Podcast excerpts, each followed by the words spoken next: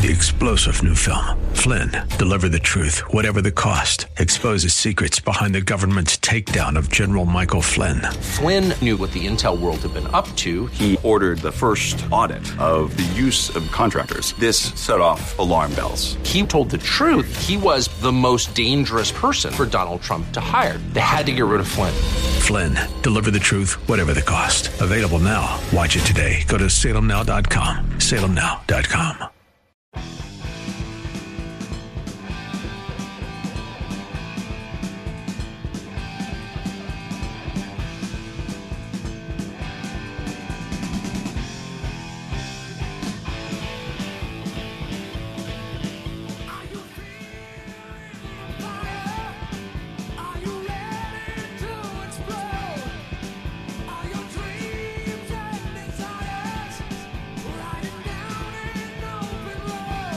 What's going on, everybody? This is the Al Gattullo Craft Beer Cast, and we're doing a special podcast only edition of the Craft Beer Cast. And the reason why is because of the New Jersey ABC ruling that came out uh, on Tuesday, the 28th of May.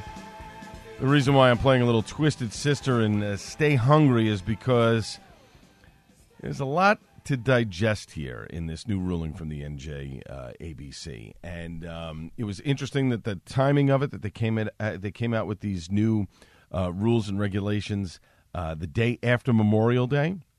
We're going to dive into it, uh, uh, you know, for a little bit here, and I'm going to give you my thoughts on it, some thoughts of some of the brewers' quotes and stuff from different breweries, and of course a statement from the excuse me and the New Jersey Brewers Association as well. So, yesterday, Tuesday, the 28th of May, uh, the state of New Jersey's ABC came out with new regulations to replace the old regulations that were stopped back in October. There was a there was one guy who was running things.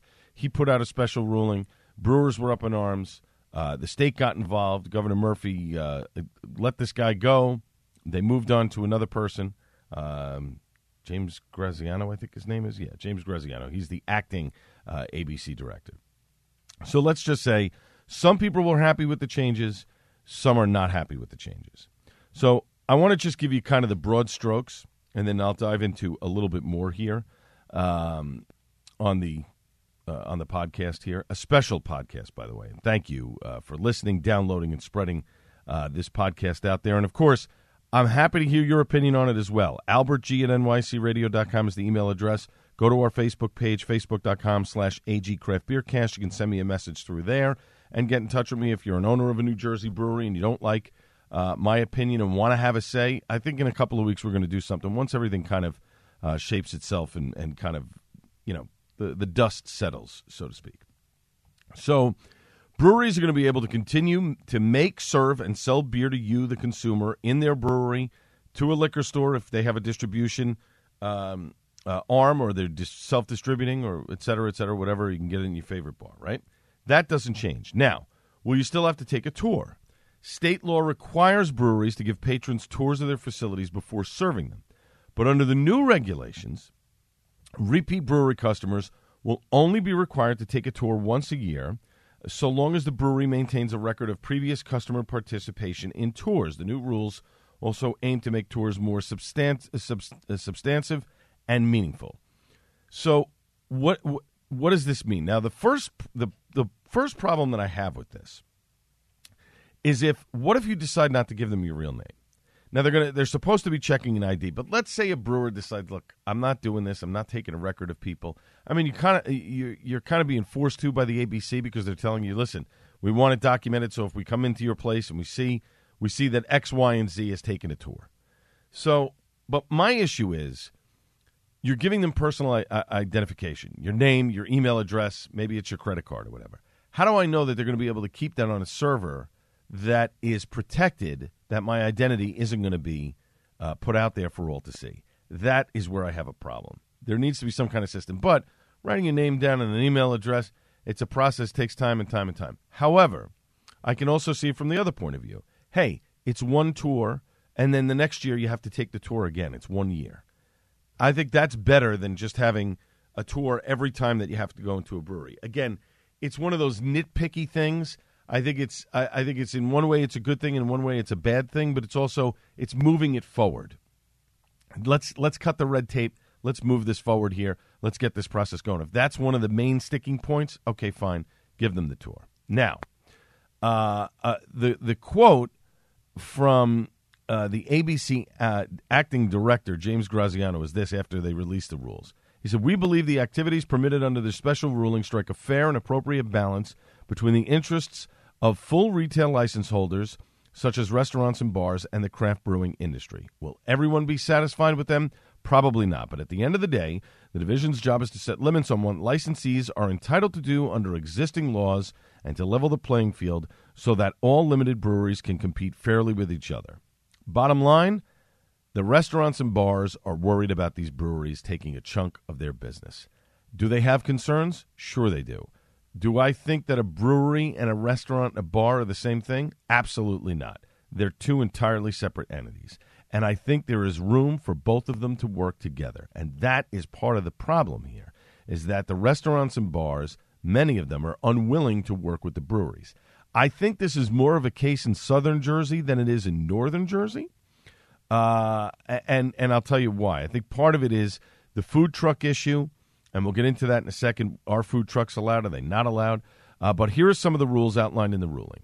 They include, as proposed under the initial regulations, breweries will be limited to hosting 25 on premise special events. The new rules, however, refine the definition of special events to those that are promoted by the media or include entertainment like live music, DJs, or live televised championship sporting events, trivia, paint and sip, animal adoption events, and yoga. Uh, 25 special events. So if they promote these events in via social media, via email, Facebook, Twitter, uh, you know, whatever they do to get their message across, a radio ad, a television ad, that counts as a special event. But if they put a sign up in the bar that says next Wednesday night yoga, uh, yoga and flights, that's okay because they're only promoting it in the bar. Seems kind of silly, uh, but I, I kind of understand the ruling on this one but I don't I, I, I don't get it because again, where are they competing? A bar is able to promote whatever they feel like it on social media, and that's okay. But yet, a brewery is only limited to 25 events. Uh, it's it's a little weird there and a little ambiguous for me. Breweries are still limited to 25 uh, to excuse me to 52 private events per year, but now those hosting the parties can bring their own wine and beer to the events that's a good thing. So one one week a year, one uh, one week every you know every week for a year, you can host a private event that has to be cordoned off. No one else can go in there, and they're requiring security. So the security part of it is now this is an additional expense to the brewery, or are they just going to have somebody that works at the brewery sit there at the door, stopping people from going in? Sorry, special event. Uh, again, I, I think that's a good thing but I also think it could be a bad thing because what's to stop people from going in if you don't have somebody standing at the door or checking IDs? It's just another layer that you're going to have to deal with. Craft breweries will not be allowed to sell food, have a restaurant, or work with food truck, uh, food trucks or vendors to provide food at the location. However, menus from restaurants can be left as long as there is not an exclusive partnership between the two breweries, uh, between the two businesses. Excuse me. Food can be delivered to patrons inside the breweries. This is huge. So they wanted the, the, the, restaurant menus taken out of breweries and were told that they couldn't call and have an order delivered. Well, now you can do that, which is a good thing. I think that's great. First of all, you should be eating food while you're drinking to limit your consumption of alcohol so that you're not getting bombed. Um, the, the food truck thing, here's where it's a little ambiguous. So you can have a food truck on your property, but if the food truck, let's say, is parked in the street, it's acceptable. Now, again, I think you have to work with each individual township in order to do this. I can't, I, I, you know, XYZ food truck can't just pull up and feel like, and start serving food. Uh, although I think you can, based on the ruling. Again, it's a little foggy for me here. But the craft brewery and the food truck cannot promote the fact that they're going to have tacos today or hot dogs today. But the food truck apparently can post on Facebook, I'm parked outside of, uh, you know, Acme Brewery. That's allowed. Okay. So there's a way around this. And you can't have the, the food truck on your brewery property, meaning if you have a parking lot, the food truck is there, then you're in trouble. But if the food truck is sitting on the street, you're not in trouble. Get that? I kind of do. So that that's one of those where okay, and I talked to, to a couple of people yesterday about this, and that's the clarification that I got on that rule. The breweries would be allowed to apply for a newly created permit that would allow 12 off premise events a year at which they can sell four or six packs of beer, as well as beer in open containers. This is a huge win because the breweries were not allowed to do this before. So, 12 events a year, you can serve, um, you can sell four or six packs of beer. Those have to be warm, though. Now, you can sell beer in open containers at these 12 off premise events. Again, it's a huge win. So, the, you can be at a fair and sell your beer at $5 a pint and make money, right? But you can only do that 12 times a year. You can go to a flea market and have your beer for purchase, but you cannot serve it to them. It has to be warm. Now, I know people are going to go the warm, the cold thing, the whole thing. I think part of it is is is the consumption issue that you're going to be at a flea market and you're going to start drinking beer and then get in your car and drive away. I think that's the it's a liability issue. That's where I think that's in there. But again, if it's a flea, if it's a fair, you can hold an event, you can partner with an event and do something and sell your beer. That's a win. Some previous rules will also remain in place. For example, breweries not allowed to have more than two televisions bigger than 65 inches. If a brewery does have more than two, the additional TVs will only be allowed to display information about the brewery, not television programming. To be honest with you folks, I like a brewery that has no TVs. I don't want to watch TV while I'm at a brewery. I want to interact with the people that are there, whether it's my friends, whether it's the brewer, whatever. This does not bother me in the slightest, and it doesn't bother uh, a lot of people. I think it affects some, but not everybody. To me, it's not a big deal. Now, the new ruling, uh, acting ABC Commissioner uh, James Graziano said, uh, was the result of consultations with various organizations, including the New Jersey Beer Guild, New Jersey Brewers Association, the New Jersey Licensed Beverage Association, the New Jersey Restaurant Association, and the New Jersey Liquor Store Alliance, and legislators throughout the state. I know there are a number of brewers that aren't a member of any of the guilds, and uh, some were okay with it, and some were upset by the rules. But this is the playing field that is is you know once it all shakes out, this is what it's going to be like. Now I was talking with Scott Wells, who of course is one of the owners of Bolero Snort, uh, who are soon to be opening uh, in Carlstadt near MetLife Stadium. They're hoping for the fall. Uh, he said to me that barring a few issues which could still be worked out while this regulation is in its pilot program status, it does a lot to move the industry forward, especially by allowing breweries to market their brands through the new off-site permits, which had never previously been allowed. The ruling also allows breweries to support their local businesses by permitting menus to be available to customers for food, customers for food deliveries. Now, again, I, I don't think everybody is going to be happy with these rules, but I think this is a step forward. There are some good things in this. But there are some bad things in this as well. Uh, one of the rules that it, it affect it d- directly affects is Death of the Fox Brewing. They make coffee and beer, and apparently within the ruling, they are not allowed to brew or serve coffee, but they are allowed to brew their own soda and sell it. This makes zero sense to me. So I can make a root beer to sell you, but I can't make a pot of coffee to sell you. That's ridiculous. Name me a bar or restaurant that people go into and go, man, they make great coffee. I, you really got to go there. Are you drinking coffee at the brewery? That's nonsense. That's one of those things where I think can be worked out. I think that's, but also I feel like that's a direct shot at Death of the Fox Brewery. I, I don't understand that. I don't understand why they're doing that. Um, it's a little confusing to me, but it's one of those things. Where, and and and the reason why I think it's it's it's a direct shot at them is because that's how they built their business model. We serve coffee in the morning, we serve beer in the afternoon, so we can stay open seven days a week. Um, I don't get that, and I think that you know the restaurants and thinks that, that that's a competition. How many people are running to a brewery for coffee? Not many. I, I, again, I, I, just that's where I have a big problem. Now, the New Jersey Brewers Association uh, they released a statement on Tuesday, a couple hours after it came out, and cites that work still needs to be done at the legislative level. Uh, this is from Alexis Deegan. She says the special ruling that was issued by Director Graziano today recognizes the changing landscape of the beer industry in New Jersey and opens up a number of avenues to help breweries thrive in the state and to begin competing with our neighboring states on a more even playing field. This is consistent with the experience the association has had over the past few years, where the division has striven to be a partner in helping the craft brewing industry develop. It is clear that Director Graziano and his staff have made thoughtful and deliberative changes to the 2018 ruling in response to the many conversations they have had with the members of the alcohol alcohol manufacturing and sales community. This ruling also acknowledges the growing demand for craft breweries in this state and their increased role as community partners. In short, the association views the majority of the special ruling as a positive for the industry. Now, I'm going to skip ahead here. Uh, she says it is gratifying to see the director uphold the rights of the breweries to host the types of events which have drawn new and returning customers to their tasting rooms in their towns. However, the association believes that the limits on special and private events at the brewery are not appropriate or supported by the law. Indeed, the association believes that the law specifically provided for these types of events in creating a retail privilege for certain classes of brewery licenses in 2012.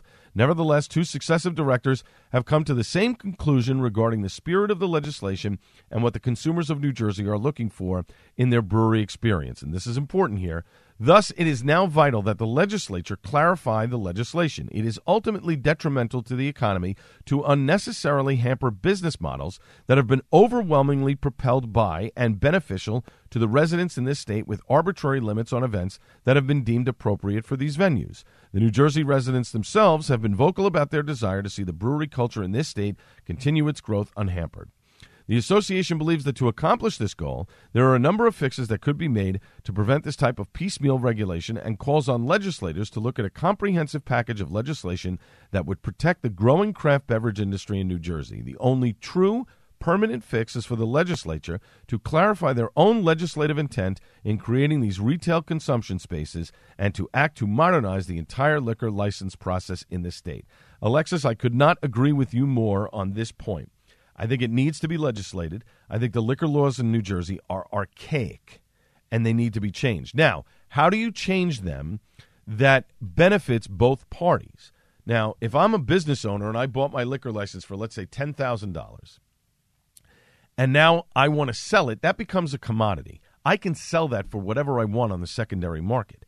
How do I do that and still be able to make money, yet not make it so exorbitant that somebody can't buy it. Remember, towns only issue a certain amount of liquor licenses in New Jersey. It's very, very odd and archaic, and it needs to be changed. That can only be done at the legislative level. So I would urge you, if you're a New uh, Jersey beer fan, contact your legislator, tell them what's going on, and be and and uh, express your interest in this. And I'm hoping that this moves it forward. Now there are a number of Facebook pages uh, with breweries that uh, you know have have links to where you can write a form letter and whatever, et cetera, et cetera, and, and send those in. I would in- encourage you to do that if you are a fan and want to see uh, more changes come uh, to these beer rules. A couple of things though before I get out of here. Uh, and I want to thank you for listening to this special edition of the Al Gattullo Craft Beer Cast, kind of the New Jersey uh, beer version of it. So I mentioned the thing about the food trucks. food trucks can can be at a brewery, they can't be on the property of the brewery, and they cannot advertise that they're there. Vice versa with the brewery. The brewery can't say XYZ food truck is going to be here on Tuesday making hot dogs, but the food trucks can be there. Now, um, one one of the questions that I had was how does this affect a brewery from operating out of state? Let's say Icarus decides to bre- uh, to uh, do an event in New York, or Bolero Snort decides to do an event in Pennsylvania. So there's no impact on this whatsoever. Uh, and it also has no impact on in state events. So for those that go to festivals that are held in New Jersey, none of these rulings affect uh, the state. And it seems like there's a misunderstanding on this one. Uh, attending a festival is not an event of any type as long as it's the way that breweries continue to do things. So what happens is the beer is sold to the event and then they come and pour it. As long as that's continuing, those things can happen and don't count towards the cap. So, um, if a brewery does their own festival, let's say it's XYZ, uh, you know, whatever it is, it's their, you know, I don't know, they're, they're doing an event to help such and such. That counts towards the 12 event special event cap. So, again, festivals will not be affected by this. Um, the uh, the, the the again as the, as I said about the food trucks, they can be off the licensed premise, they can't be on the licensed premise, and they cannot promote, uh, you know, that they're going to be there. So I think that's I think that's one of those things where you can get away with it. It's kind of skirting the law, and again, legislation will straighten this out. Now, one of the other things is bottle clubs and and you know things of that nature. They're not going to be allowed with the New Jersey ABC ruling. I think the bottle club will be all right as long as it guarantees you access to bottles that you're buying, that everybody has a clear playing field and a clear shot at getting one of these bottles. Not uh, you pay two hundred dollars and you're going to get um, you're going to get a bottle of our special brew at a cheaper price than you would get it at retail. That's kind of how I'm I'm looking at it here. Now, the um, the the mug clubs like Demented used to have, and they're closed, but they used to have that. That's no longer prohibited. How does this affect NJCB? As a member, you're getting discounts at bars and restaurants in addition to breweries. How's that going to affect them? I don't think it's going to affect them, and we'll find out in the coming days if it does, because the brewery is not putting that together. It's a separate a separate entity that has nothing to do with the brewery. So I think those will remain. Um, but again, we're going to see um, we're going to see what's going on there in terms of that uh, with the NJCB. And then finally, there are a couple of different quotes from a number of different breweries. I just want to punch this up real quick before we get out of here. Um, a couple of different breweries spoke on the record, uh, applauding the ruling, saying that there's room for change. Uh, let me see if I have these right here. So Steve Bauer from uh, Ghost Hawk Brewing, which just opened, he said, um, let's see, he said this is a good thing, something that will really help us promote our brand. Uh, Brian Kulbacki from uh, Departed Soles, who didn't say he was going to uh, say anything, but he did. He ended up making a quote to NorthJersey.com and said that this is a good thing. He thinks that it'll, it'll help out. Um, let's see. Asbury Park uh, Asbury Park Brewery has been regularly hosting concerts by up and coming punk bands since May of 2017. They seem to have a problem with this. Eric Orlando, the executive director of the Brewers Guild in New Jersey, uh, have, has urged people to keep in mind that the Guild is still working with the ABC to make adjustments. The current regula- regulations exist on a trial basis. Um, he said the ABC is not going to be heavy handed in different aspects of the ruling.